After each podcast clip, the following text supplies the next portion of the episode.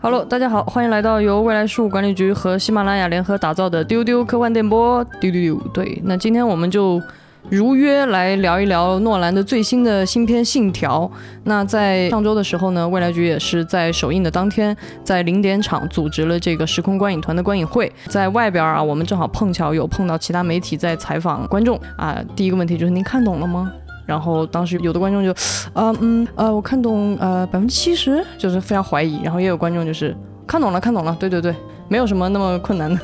对。所以现在就是目前呈现出来呢，大家对信条好像集中在了第一个感受就是是不是看得懂，然后呢就是说哎是不是要反复去刷。那今天呢我们也请到了一位嘉宾来跟我们一起聊信条，我是今天本场的主持人未来事务管理局的特工邓运，然后今天跟我搭档的是未来事务管理局的局长季少廷。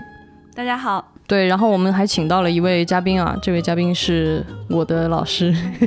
但我一点都不紧张，对。然后这个呃有呃呃不不是哦是吗？不紧张，真的不紧张，但是有点乱。左航老师是中国电影资料馆的研究员，也是非常资深的电影的研究者和学者。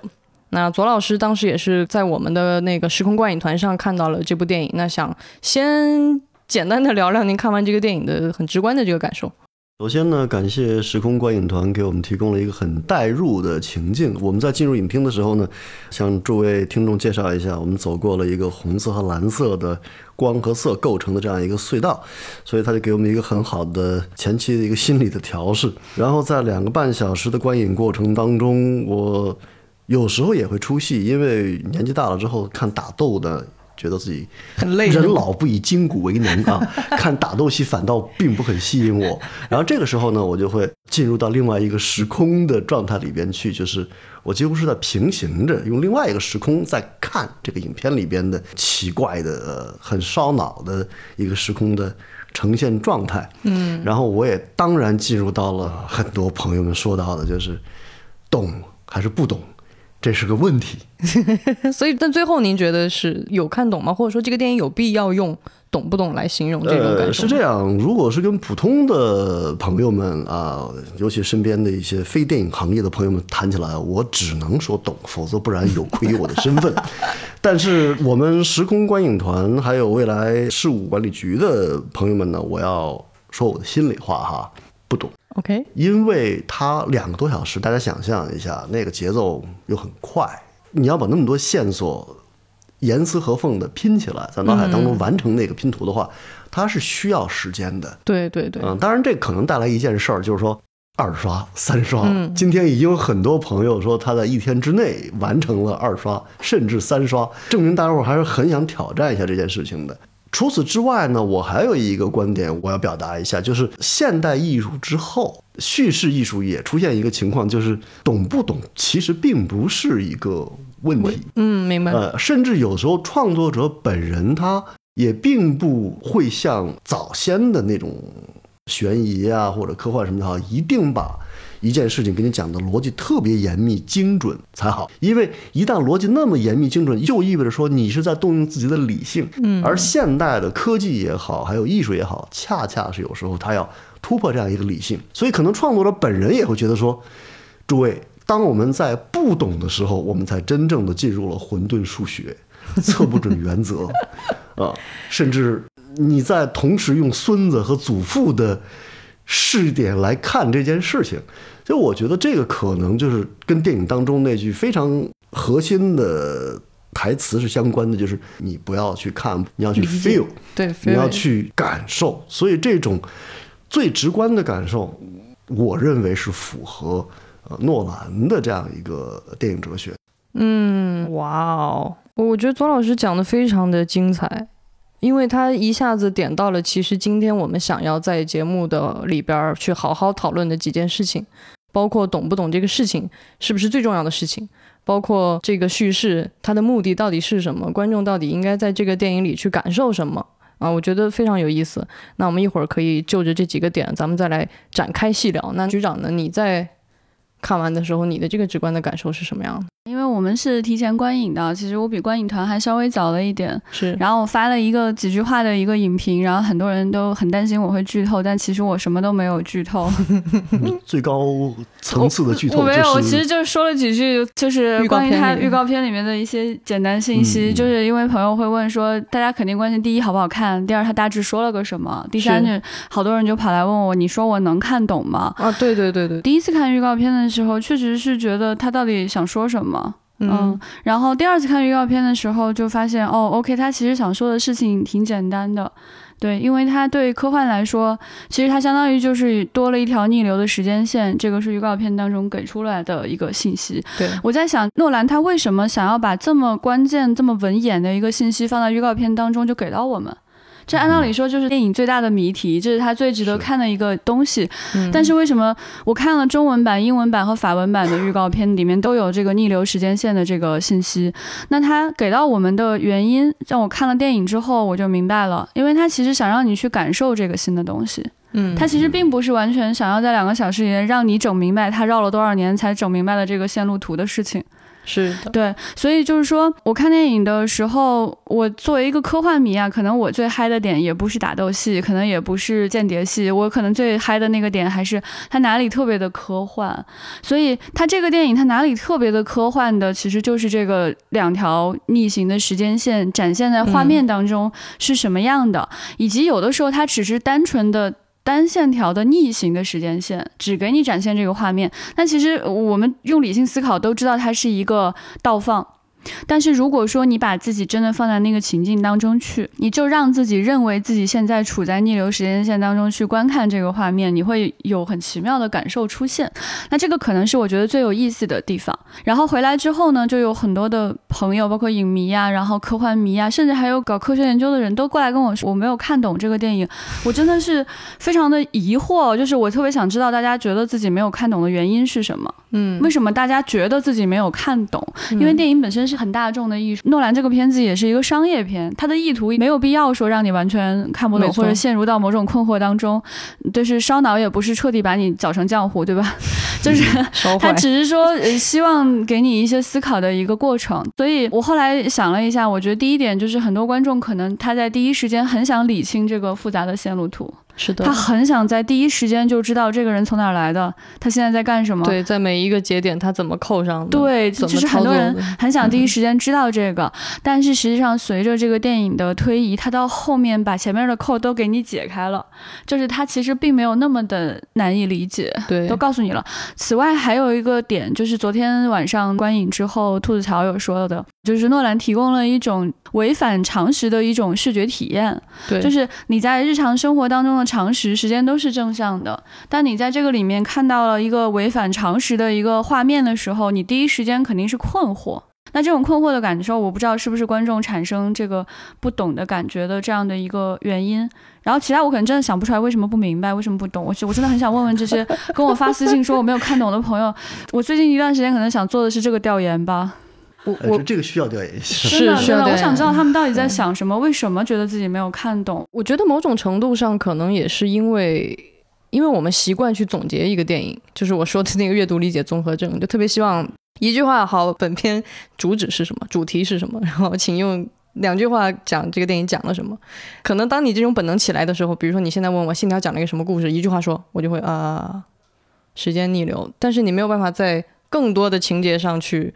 对他进行一个精准的表述，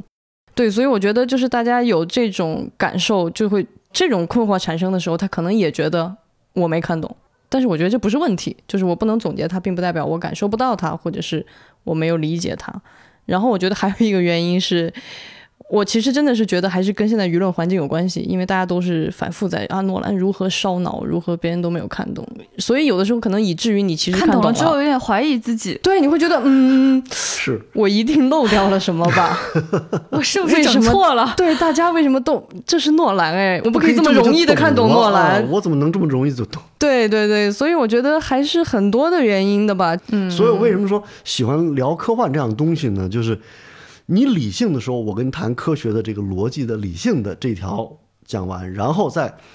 到达这个顶点讲不过去之后，对不起，翻一番，我们再来看幻想这部分做的如何。嗯嗯，所以从这点上讲呢，我们也完全可以跟那些看这部电影的朋友们讲说，你就把科幻分成两个东西来聊，就是一个是科学这块儿里边提到的，像这个祖商检父倍率啊、商的问题啊，对对对，再然后就是幻想的部分，比方说自由意志啊，都已经幻想到尼采那儿去了啊。所以这两个部分，其实我觉得是构成这个电影的一个并行的线。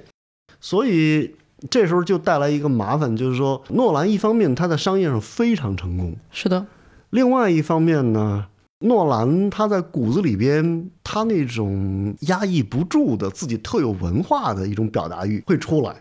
所以这电影里边有太多跟文化、古代的神话呀、哲学呀、是文物啊，甚至名字呀，嗯相关的梗。所以，如果要给诺兰片子，尤其这部片子啊，你给做一个注解，你会发现说，跟科学的部分是上半边，跟这个文化的这些部分可能构成下半边，嗯。中间还得有一个中边，那就是关于他个人创作的部分。嗯，确实，这两个多小时呢，我看完之后呢，我还产生了一个非常阴暗的念头，就是这个为什么这么像一个前传，或者说它至少后边会有续集，因为到最后男主人公才认清了那个从古希腊就开始西方人经常自问的问题：认识你自己，是的，是的，嗯，接受命运。这一下子我们就会觉得说。然后呢，嘣儿开始上字幕了，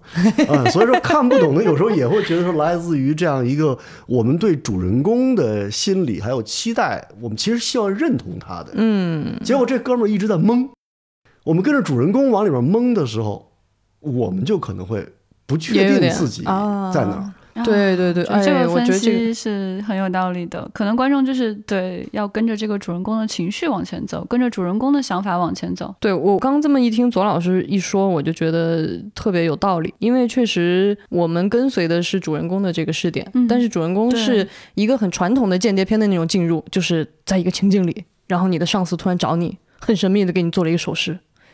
然后告诉你你就去吧，然后呢他就一路就是最神秘的是，并没有告诉他任务是什么，对，只告诉他一个词就是信条，信条，然后给了一个手势。对这个我要是特工的话呢，我也不是特别明白上级到底想让我干什么。我们如果用传统的间谍题材的代入的或者说预期来看的话，其实它就是在一件一件的解决一件具体的事情。比如说我嗯第一个任务要做这个，然后第二个任务要做这个，我的一个任务比一个任务大。但是到最后的时候，主人公才终于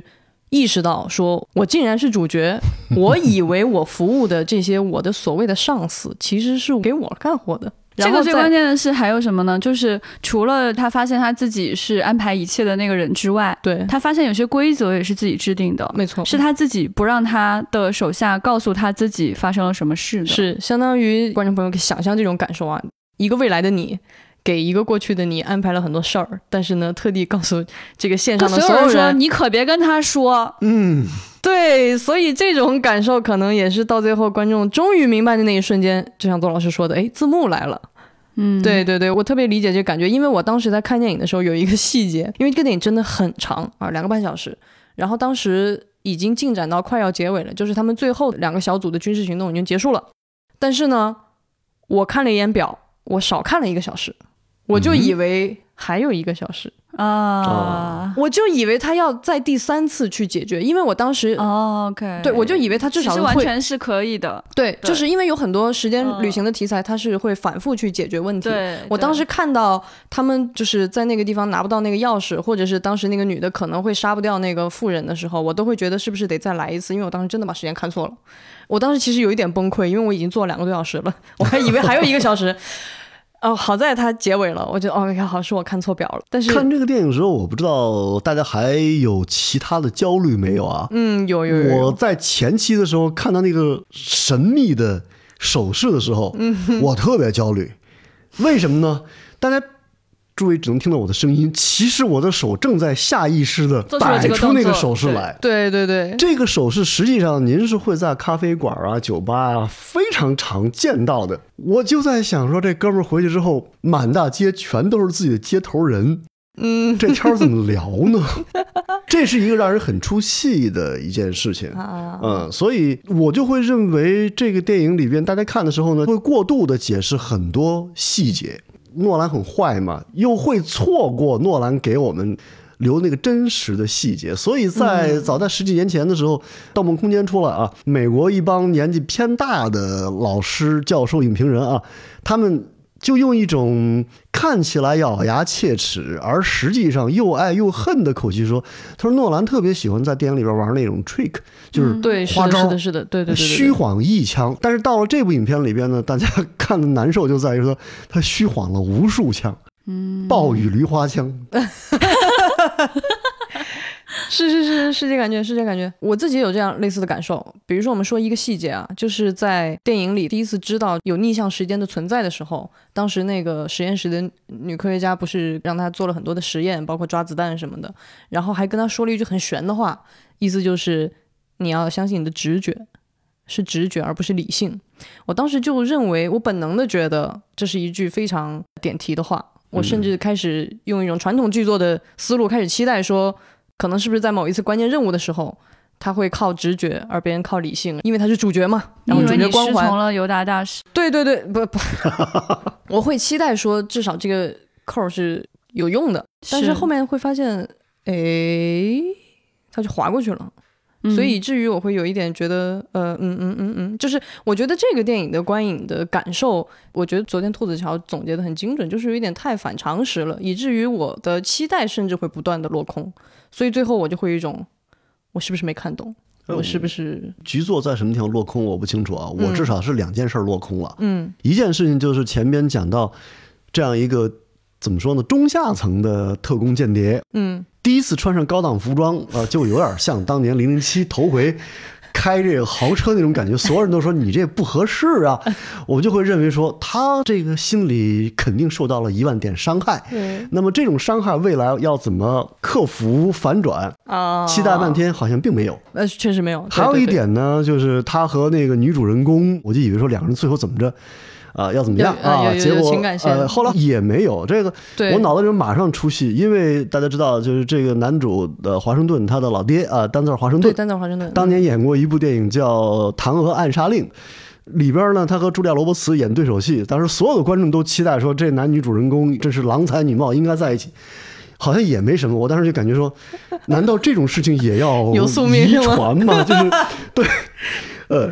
我们会发现，你的所有的期待都建立在刚才我们说到那样一个常规之上。没错，没错，没错。它确实非常反常规。嗯，我特别同意这个电影的感受，就是我觉得大家为什么爱诺兰哈？我觉得喜欢他的人真的会狂热，就是会觉得。他做的太棒了，就是因为我觉得他在一开始就在挑战很多的东西，比如说从他的第一部电影《记忆碎片》开始，他就在开始很着迷玩这种叙事的花招，哎，给你剪碎这个东西，然后到后面沉迷于对时空的这个表达，比如说在《盗梦空间》里面，他造的是一个层层递进的时间，就是每一层比每一层的这个时间拉得更长，然后包括敦刻尔克这种。有三条并行的时间线，但是它们的长度竟然不一样。嗯嗯，然后包括在《星际穿越》里边，它是通过黑洞的这样一个外部设定，然后把时间的这种穿越给做的非常的令人信服。所以就是我觉得诺兰让人着迷的就是他的这种非常规，就是这样一种甚至是带着冒犯性、带着挑战性的在观众面前。但是我觉得这是好的，因为它至少提供了一种角度或者是一种对于电影的。理解就是我们看电影的时候，是不是只是像一个傻子一样坐在座位上不用动脑子？导演让我怎么感受我就怎么感受。我觉得其实诺兰没有在做这件事情，他一直在跟观众较劲，而且他很欢迎你跟我较劲，来走到我的迷宫里面来试一试，就很像当年《盗梦空间》的时候，小李子拿着那个迷宫去找那个女孩说：“你给我画一个迷宫。”然后那个女孩画了一个，他轻松的走出来，然后说：“这不行。”于是他就画了第二个，然后小李子说：“嗯，有点感觉了。”我觉得诺兰其实在做电影的时候跟观众的关系是很有趣的，所以这是我觉得为什么诺兰就能够成一个现象级的导演，这些观众数十年如一日的如此的追捧，然后每次不管别人说多烧脑、多虐，都一定要去电影院看他的原因。嗯啊，我觉得很有趣。对，其实我觉得在现在的好莱坞电影工业的逻辑里边，出现这样一个反常规、反逻辑。太难得了，绝对是太不容易了。因为他要做到哪几件事儿呢？第一件事呢，就是说我仍然能够让大众对我的反常规不单容忍，对，而且喜欢。嗯，这个非常不容易。对对，这是一条钢丝。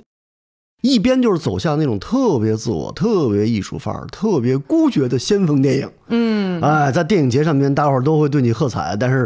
老百姓就会说，跟我有一毛钱关系吗？对对那到诺兰这儿呢，大家伙儿不但觉得说我要有关系，懂和不懂对我对观众成为一个问题，嗯二刷还是三刷又成为一个问题。对，这种吸引力是很多人都梦寐以求，想得得不到，诺兰得到了。确实是，所以他成为了某种意义上的一个图腾，就是大伙儿会认为说，好莱坞电影工业里边还有谁？就是说，在早先的你像希区柯克啊等他们这样一些英伦范儿的烧脑悬疑的大腕儿之后，还有谁？你会发现，包括这部影片啊，你里边仍然能够看到感情的那种人性的纠结。嗯，一个老富翁和他特别美艳的。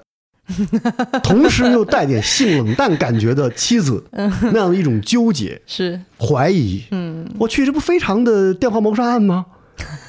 完美谋杀嘛，对不对？但同时呢，你会发现说，哦，这个可能是对希区柯克那样一脉电影创作的一个继承，但它主要点不是在这儿，它又再会给你放回到一个科幻的这样一个嗯，大的背景里边去，他还会在思考怎么怎么样。就是你会发现说，我承认他是用了很多花招的，但是到目前为止，他的这些花招，我们得承认一件事儿，都是有效的。没错，奏效啊，所以这个有效性走到什么时候，或者说我们可能对他期待还会很高，这是很重要一点。还有就是，我会觉得这部电影呢，看懂看不懂，我都建议大家伙儿尽量找一个好的影厅，最好是剧目去看。嗯嗯嗯，因为实话讲，这种时空倒流的影像的东西，其实早在默片时候，梅里爱就已经发现了呀。只要你把胶片倒着放，不就完了吗？？没错没错，对吧？所以这个并不新鲜，但是你在剧目上面看到，你看到的不是拿数码完成的。对对对他喜欢用，实际的东西，没错，所以一个在技术上边又非常保守的要求物理存在的质感，嗯，又非常激进的要求说对不起，现实物理当中不能发生，对对对这是很矛盾的出现诺兰上边。当年我看他那个星际穿越的时候，他出现的那个五维空间，以前我想象过无数遍，说当几个时空叠加的时候是个什么状态。嗯，我如果能够身处那样一个时空的结合点上边，我的肉眼是种什么经验，我想象不出来。没错没错，所以《星际穿越》的那个剧情，我也会认为对我来说还是有点长，或者最后的感情戏不够希区柯克，不够简·奥斯汀，不够莎士比亚。但是就那几场戏那种科幻的奇观，对，它已经足够值回那个票价。嗯，所以我刚才还是那句话，就是说诺兰在这个钢丝上边走的到目前为止非常好。对，我觉得左老师刚才说的非常的精彩，就是这种走钢丝，但是又走得很好的感觉。可能全世界现在只剩诺兰一个这么任性的人了，就是可以在这么大的体量玩他想玩的那个很很嗨的那个东西。其实我觉得大家去回观诺兰，甚至包括他的弟弟就诺兰家族的创作，你会发现他们一直真的很着迷时间这个话题。就是从刚刚我们提到了记忆碎片，那记忆碎片是一个什么样的时间呢？它是一个非线性的时间，就是你在看这个电影的时候，这个主人公他一会儿给你看的是他前面经历的事儿，一会儿是他后面的事儿，他把它剪得非常的碎。如果你自己会剪辑，你把这个电影拖到剪辑台上，然后把它按时间顺序重新捋一遍，它可能会很无聊，就是一个普通的发现真相的一个故事。但是诺兰就是通过这种手段，然后让这个电影呈现出了那种非常烧脑的、很精彩纷呈的这样一个状态。那么到后边，不管是在《盗梦空间》里玩的这个把时间给做成了几层的空间的这种感受，还是在《信条》里边他去玩这个时间逆行，然后甚至在《西部世界》里边，就是诺兰毫不避讳，他在每次的采访的时候都会直言说他就是。很迷恋时空这个点，而且我们都知道，电影本质上就是时空的艺术，所以用电影来展现时空的可能性，就是一件非常值得去做的事情。而且他就一步一步的往前去前进，去把它做的更极致吧，就是在这个时间的表达上。所以我觉得这是很有趣的。那我觉得其实我们可以聊聊在科幻这个范畴之内，因为时间真的是一个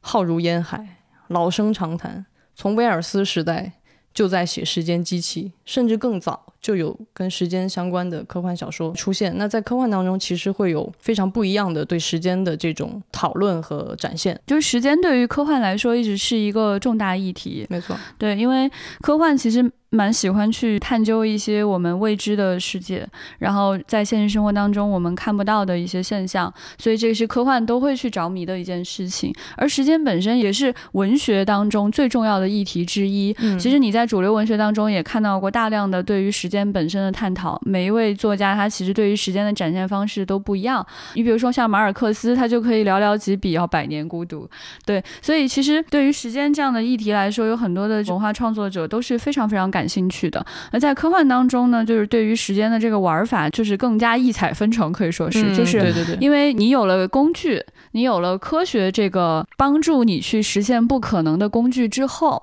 那你就可以让大家看见新的东西。对，比如说在科幻当中，大家可能常见的就是时间旅行，就是我们说的穿越。好，这个人去了过去或者去了未来，在这样的时间旅行当中呢，科幻的这个研究者和科幻作者也把他们分成了几个不一样的种类。那么在时间旅行当中，大家也总结出了很多的规律。比如说，就是有一个重要的议题，就是说，首先你是不是可以回到过去？其次，你回到过去之后，你能不能够改变过去？那如果你改变了过去，你所处的那个时空还是你的这一条时间线吗？还是它分裂成了另外一个平行宇宙？简单来说，就是这几种选项吧。在诺兰的这部影片，就是《信条》当中，你都可以看到，相当于是说，在电影当中的主角跟他所对抗的那个反派选择了不同的理念。嗯，反派他选择的理念是，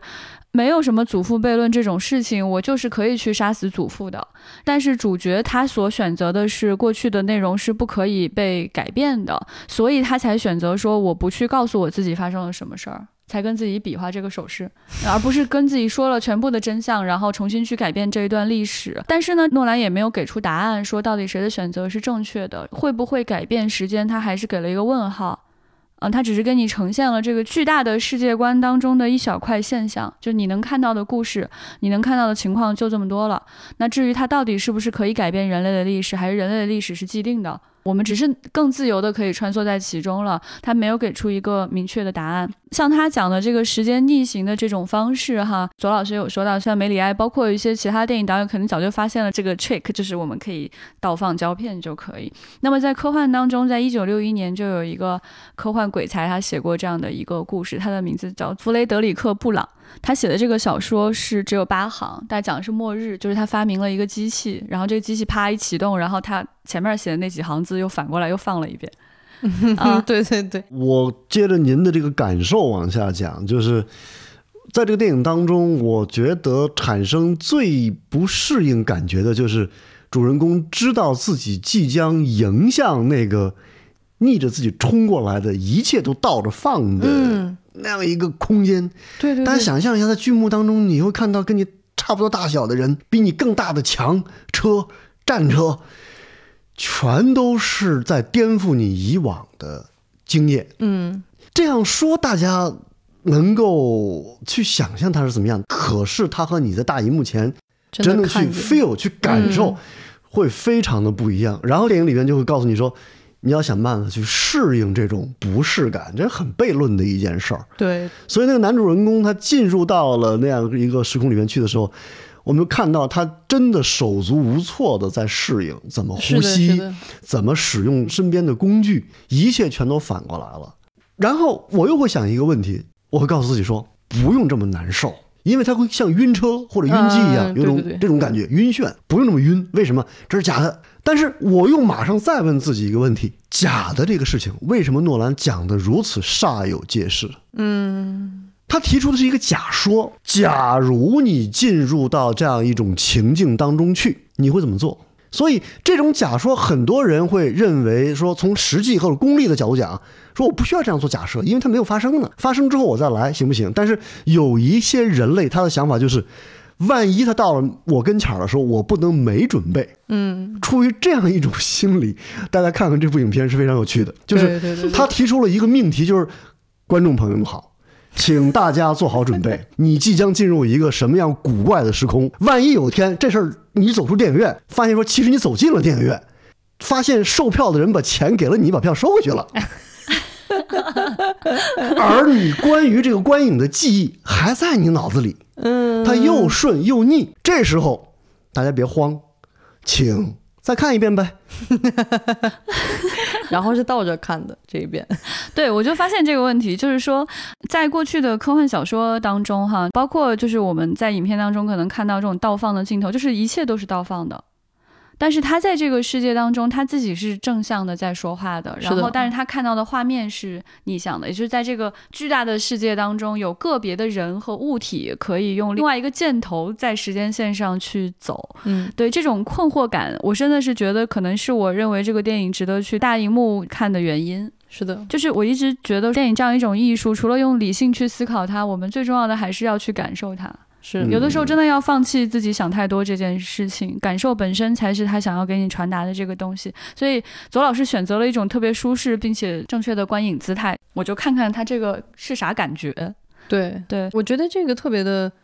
重要。面对这样一部电影，就是如果现在听电波的朋友有还没有看这部电影的，我们真诚的建议。不要跟里边的设定较劲，因为在科幻当中经常会面对这样的问题，科幻迷尤其会面对这样的问题，就是你特别想看看这个作者到底有没有解释清楚原理它背后的逻辑和原理。对，但是在这部电影里，我认为诺兰是有选择的放弃了这件事情。嗯嗯就是比如说，大家看到时间旅行，第一个念头一定是外族户悖论，你到底能不能改变时间？你给我讲明白。我现在穿越回过去，我改变这个事儿，到底是影响了整个时间线，它会分叉，还是它是一个宿命论的？就是因为我回去这件事情本身是注定的啊，科幻迷很容易去较这个劲儿。但是呢，诺兰用了一个很又一个 trick 的手法，就是让主人公跟帕丁森演的这个角色对话，说那这个外祖父悖论怎么样？然后帕丁森说，反正他们不在乎。嗯、你你就突然就觉得。OK，对，如果如果你是抱那个较劲儿的，你就会觉得，嗯，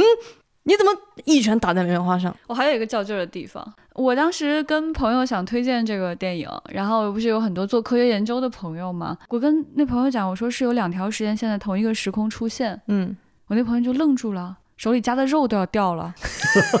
就是他完全不能相信你在说什么呀。然后他问我说：“那呈现出来是什么样呢？”我说：“呈现出来就是你看见那个爆炸收回去了。”他说：“哦，那我能明白，但是为什么会发生这种事呢？”他就问我：“那电影里是怎么解释的呢？”我说：“电影解释是商减。”他的肉就真的掉了。对，我这位朋友就表示说：“这这是不可能，这怎么可能？这不可能，不可能，不可能。”对他不断的跟自己说：“不可能，不可能，不可能。”嗯嗯嗯，就是对于搞科学的人来说，这件事情就到这个地方就走不下去了。但是呢，就是说他对这个奇观本身一定是会感兴趣的。对，为什么会是因为商减它就能逆行？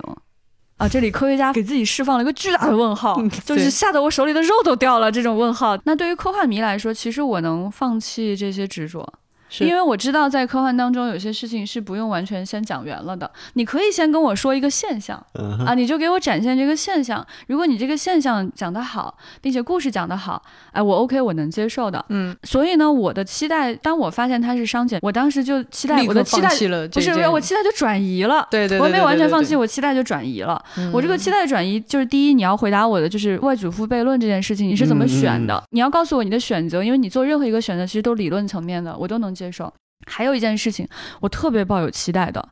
就是人是怎么进入到那个逆行的状态的？你这件事儿你要给我展现的好，我不用你科学给我圆的特清楚，嗯你要给我展现的特别好。但是他最后就是走了一个旋转门，气炸，在在电影里，我当时就有点懵了，是吗？我难以面对了，我就特别想，我特别想，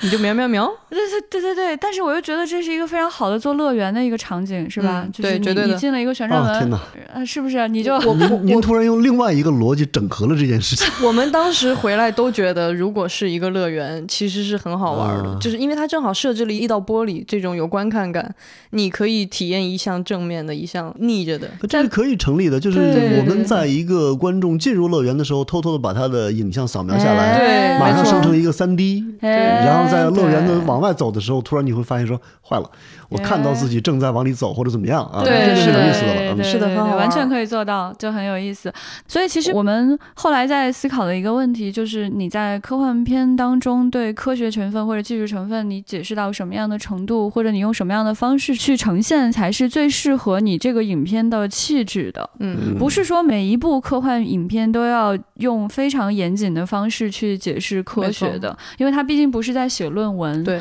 那么在文字当中或者在影像当中，你应该怎么样去符合你想要去表达的那个故事，跟你想要去表达的主题呢？我觉得局长刚刚说的那番话让我又更明白了诺兰做这件事情的挑战在哪里。就首先我们先说科幻设定这个事情啊，其实科幻迷或者说普通大众看科幻的时候，他并不要求你符合科学事实，他要你符合科学精神。比如说，在地球上装很多发动机，把地球推走，这是一个听上去符合我日常的经验的事情。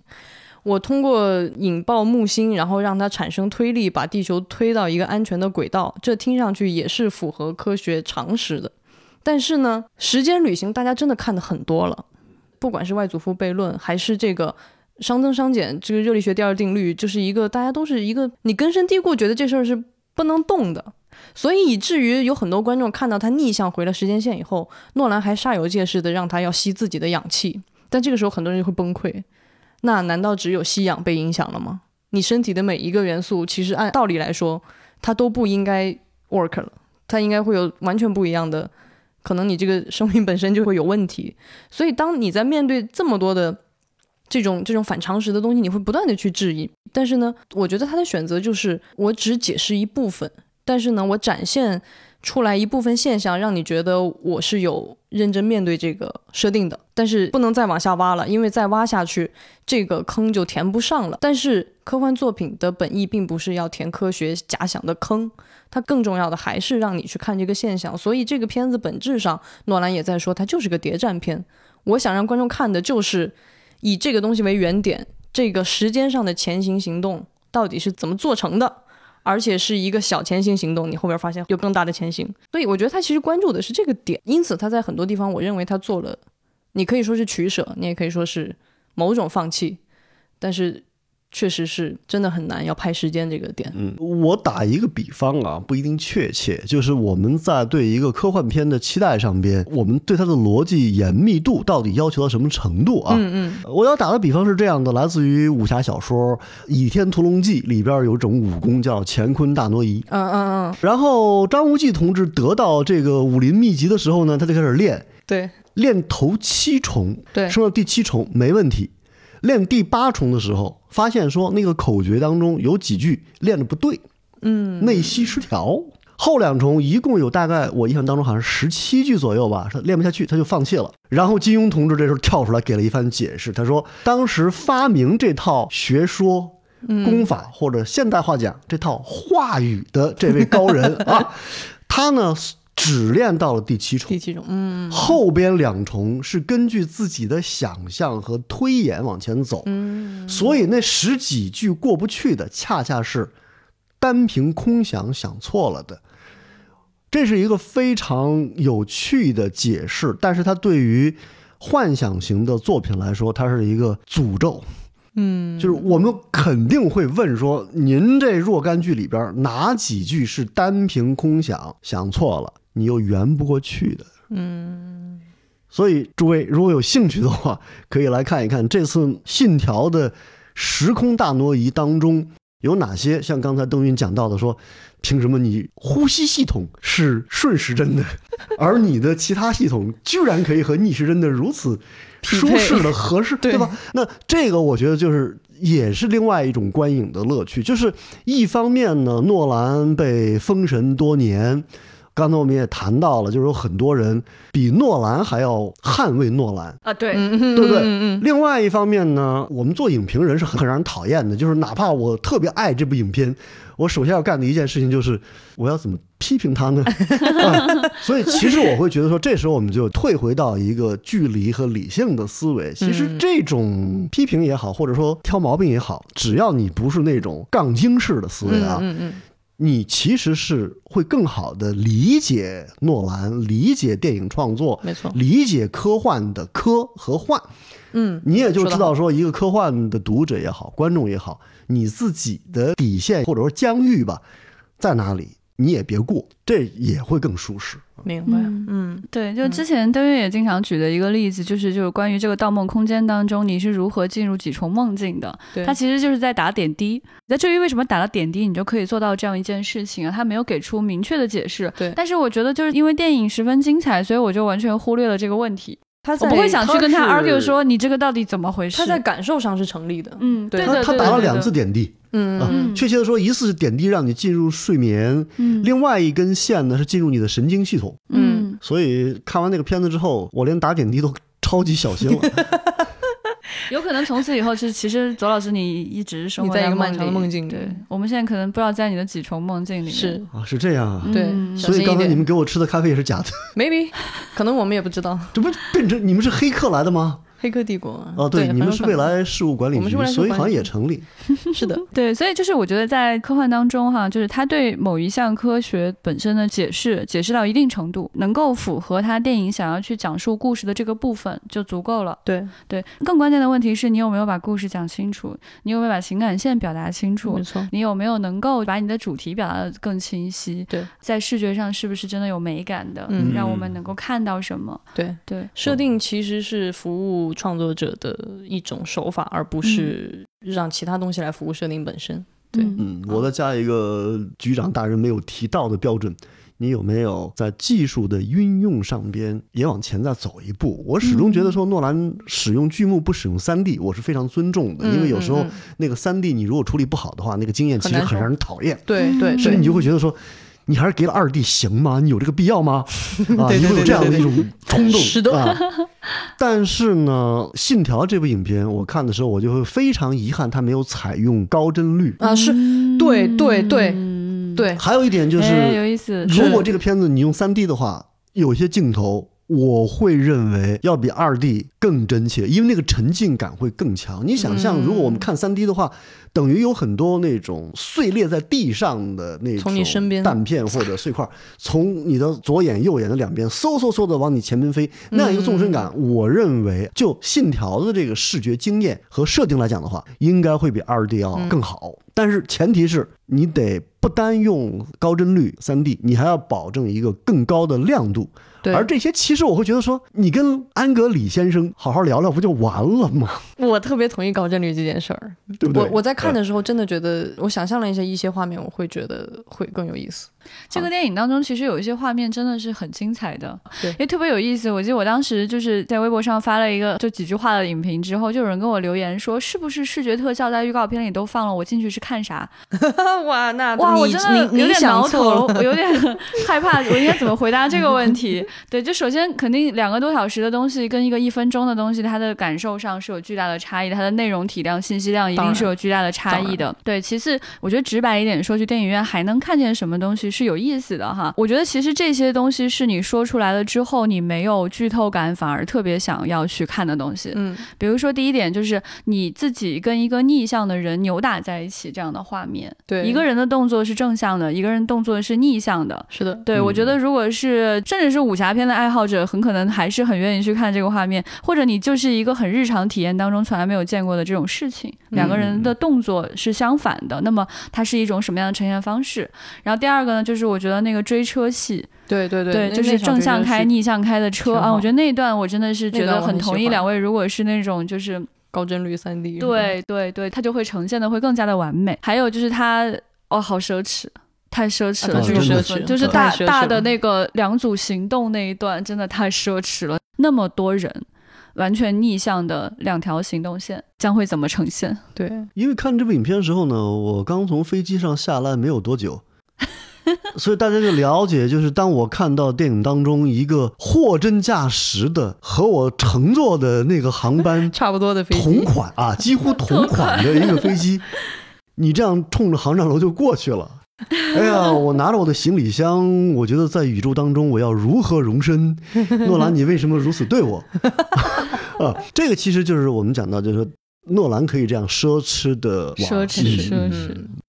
那今天我觉得也聊的其实挺有意思的，让我自己对诺兰和信条也都有了一些新的感受。然后我可以给大家稍微再预告一下，就是我们在本周五的节目里会连续两期跟大家好好的聊一聊时间旅行这个话题。所以，如果你看了《信条》或者跟科幻当中时间这个大主题非常感兴趣的话，一定不要错过我们这两期节目。然后，大家也可以在未来事务管理局的公众号“不存在”上面看到我们对《信条》这部电影的一篇深度的分析的文章。不管是您看了电影，还是说没有看这个电影，都可以来看一下这篇文章，相信能帮助到你更好的去感受和理解这个电影。如果你没有看的话呢，可能也能帮助你找到一个正确的观看姿势。对，就是呃，这部影片呢，我觉得它整体来说啊，就是还是希望大家可以放轻松去看。就虽然它是一个确实烧脑的影片，但是艺术还是给你用来去感受的。就是看片回来，我们可能都会想到一个音乐，就是卡农。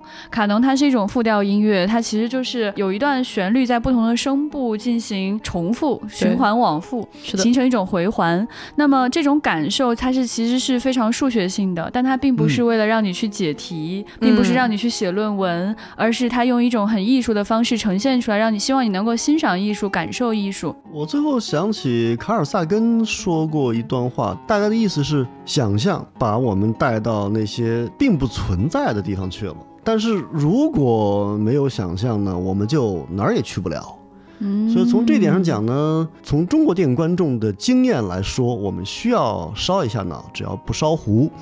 并且我们有勇气证明说，对不起，烧烤师傅，你这次炭火有点大了，或者不够。我觉得这个是对中国电影观众来说是一个非常有趣的一个经历啊，所以嗯，试一试周末烧烤一下。嘿嘿，诺氏烧脑，你值得拥有。好，那非常感左老师谢左航老师，谢谢谢谢两位。之后也希望左老师能多多光临我们丢丢科幻电波啊。那咱们的听众朋友们，你们有看完《信条》有特别多话想说，或者哪儿没看懂，或者想交流，对今天我们谈论的内容有同意或者不同意，都非常欢迎来跟我们互动。然后我们也希望以后能多请左航老师来我们节目啊。左老师是个电影大拿，所以各位观众朋友，如果你有什么想听的电影啊，或者是一些事情，你也可以给我们留言，我们以后可以跟左老师一起来聊。下周希望大家继续关注失控旅行的这样一个话题。我是中国电影资料馆左恒，希望有机会和大家再见。丢丢丢丢丢丢丢丢。精彩，那今天的节目就是这样喽，下期见。谢谢，拜拜。嗯再见。拜嘟嘟嘟嘟嘟嘟